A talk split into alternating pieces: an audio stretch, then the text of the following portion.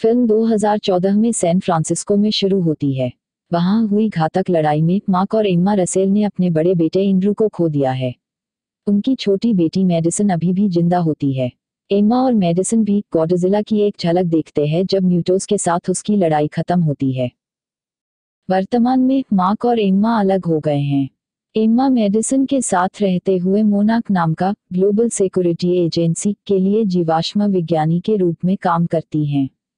वह ओरका नामक एक उपकरण पर काम कर रही होती है, जो टाइटन्स यानी प्राचीन काल के विशाल जीव के साथ संचार के लिए उपयोग की जाने वाली आवृत्तियाँ का निर्माण कर सकती है। मेडिसन की खातिर मार्क अब भी उनसे रिश्ता बनाए रखने की कोशिश करता रहता है।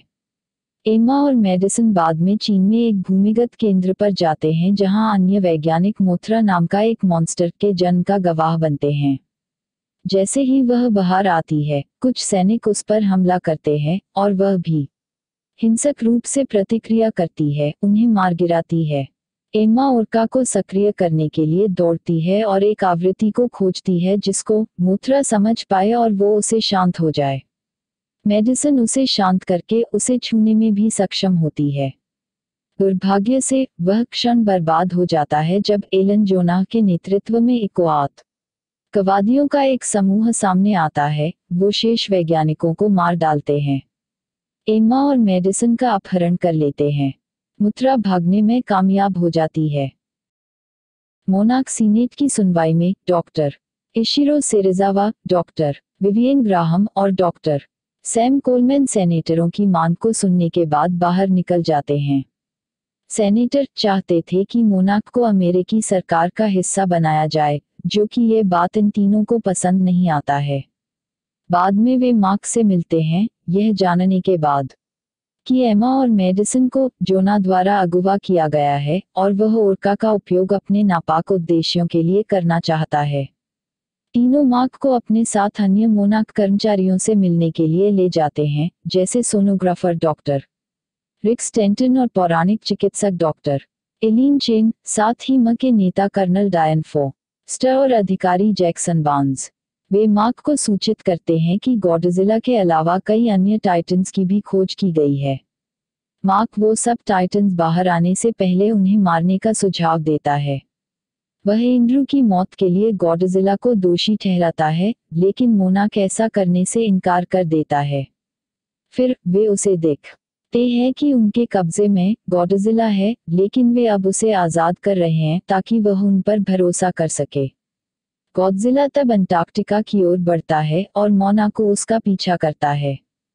जोना हिमा और मेडिसन को एक ऐसी साइट पर लाता है, जहाँ एक विशाल प्राणी, मॉन्स्टर ज़ीरो, राजा घीदोरा ठोस बर्फ़ में लिपटे हुए होता है। वो ओरका उपकरण की मदद से उससे संपर्क स्थापित करने की कोशिश करते हैं और तभी मोनाक और जोनाह की टीम की टकराव होती है। माँ केम्मा और मेडिसिन को बचाने की कोशिश करता है, लेकिन जैसे ही मेडिसिन उसकी ओर चलना शुरू करती है, तब एम्मा एक डेटोनेटर को पकड़कर उसे चालू करती है। हीदोराह को मुक्त करने के लिए ए बर्फ़ के चारों ओर विस्फोटक लगाए हुए होते हैं। एमा जैसे ही बटन प्रेस करती है, एक बड़ा सा विस्फोट होता है और हर कोई वहाँ से दौड़ता है। अब तीन सिर वाला जानवर मुक्त हो चुका था और वो बर्फ़ से ऊपर आता है। तभी गौदजिला उससे लड़ाई के लिए आता है।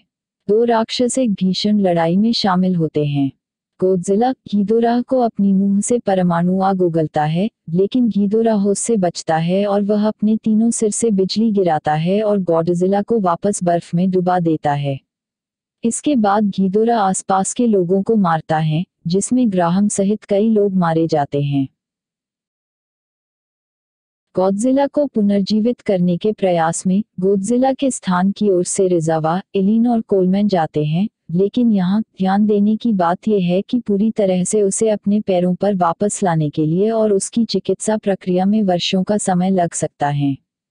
वैज्ञानिकों ये महसूस करते हैं, चूँकि टाइटन्स गॉड। जिला जैसे जीव विकिरण से जीते हैं इसलिए वे एक परमाणु बम का विस्फोट कर सकते हैं जो उसे तेज़ी से ठीक कर देगा हालाँकि सबमरीन को गंभीर रूप से खराब हुआ होता है सारे हथियार प्रणालियाँ ऑफलाइन होती हैं इसलिए सेरेजावा खुद वहाँ नीचे जाके उसे बंद करने का सुझाव देता है, है।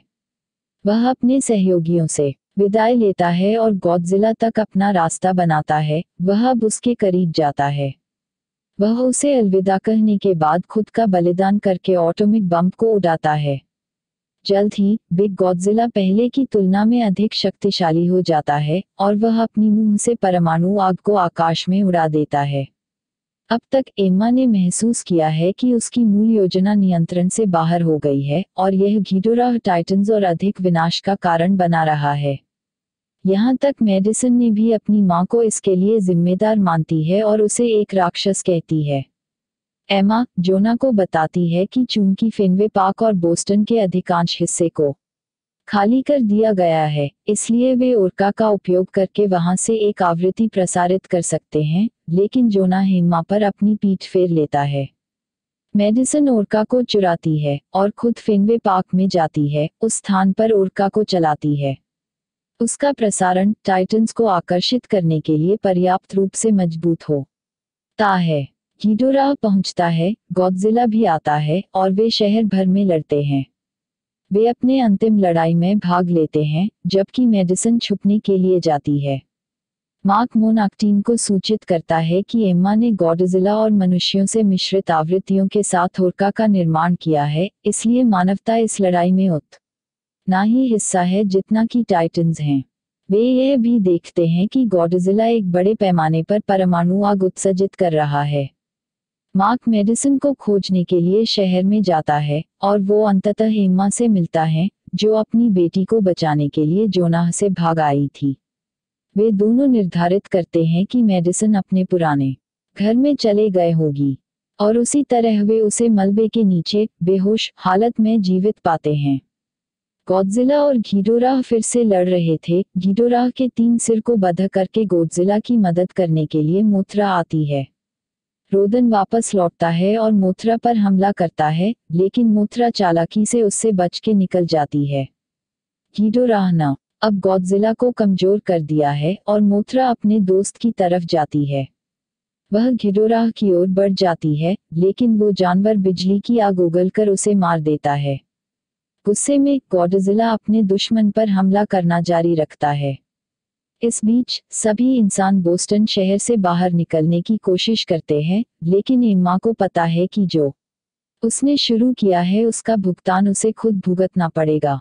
वह शहर से बाहर जाने के लिए आई विमान पर न चढ़ने का फैसला करती है, यहाँ तक मार्क और मेडिसिन की विनती को भी नहीं सुनती है। वह एक वैन लेती है और ओरका का इस्तेमाल करती है ताकि उसकी ओर घिडोरा आ सके। घिडोराह उस पर एक विस्फोट करता है, जो उसे केवल वैन से बाहर गिराता है, लेकिन गॉडजिला को अपनी परमाणु आग बनाने के लिए पर्याप्त समय मिल जाता है। मरने से पहले एम्मा घोषणा करती है, लंबे समय तक राजा गॉडजिला अमर रहे। अंत में, बिग गॉडजिला ने घिडोराह पर और एक शक्तिशाली विस्फोट करता है जिससे वो मर जाता है। एक और विस्फोट के बाद शहर पूरी तरह तबाह हो जाता है और धुएँ से ऐसा प्रतीत होता है कि घोड़ोराह का सिर उभर रहा है। सिवाय इसके कि यह गॉडजिला के मुँह के अंदर है और वह खिडोराह जानवर को एक बार फिर उसे हराता है। जल्द ही अन्य टाइटन्स बोस्टन को पहुँचते हैं। वे सभी गॉडजिला के सामने झुकते हैं, यहाँ तक रोडन भी। मार्क मेडिसन और बाकी। सभी लोग आश्चर्य में देखते हैं। गॉडजिला फिर एक विजयी गर्जना देता है। मूवी यहाँ पर खत्म होती है। कृपया हमारे चैनल को सब्सक्राइब करें। Thank you